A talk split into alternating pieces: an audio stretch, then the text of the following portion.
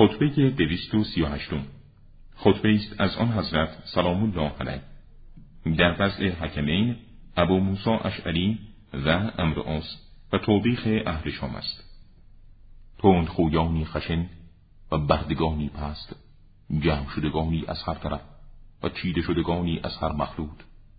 از کسانی که لازم بود فقه بیاموزند تعدیب و تعلیم شوند تمرین نماکند و تحت مدیریت دینی و اخلاقی قرار گیرند و دست آنان گرفته شود.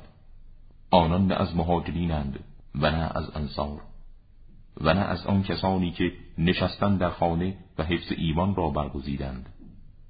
آگاه باشید.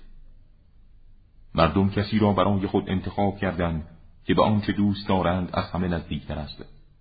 و شما کسی را برای خود برگزیدید که نزدیکترین مردم است. به آنچه که از آن راحت دارید. و جز این نیست که دیدید دیروز عبدالله ابن قیس به شما می گفت در این حادثه فتنه است که برپا شده پس زههای کمانها را قطع و شمشیرها را در خلاف کنید. اگر راستگو باشد پس به خطا رفته است که بدون اکراه و اجبار حرکت کرده و به سپاهیان عراق پیوسته. و اگر دروغگوست او گنهکار و متهم است. ای مردم عبدالله ابن عباس را به سینه امر بزنید.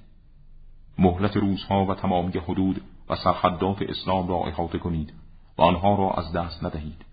مگر نمی بینید شهرهای شما به وسیله دشمنان مورد حمله قرار گرفته است و در خانه ها دودمان ها هدف قرار گرفتند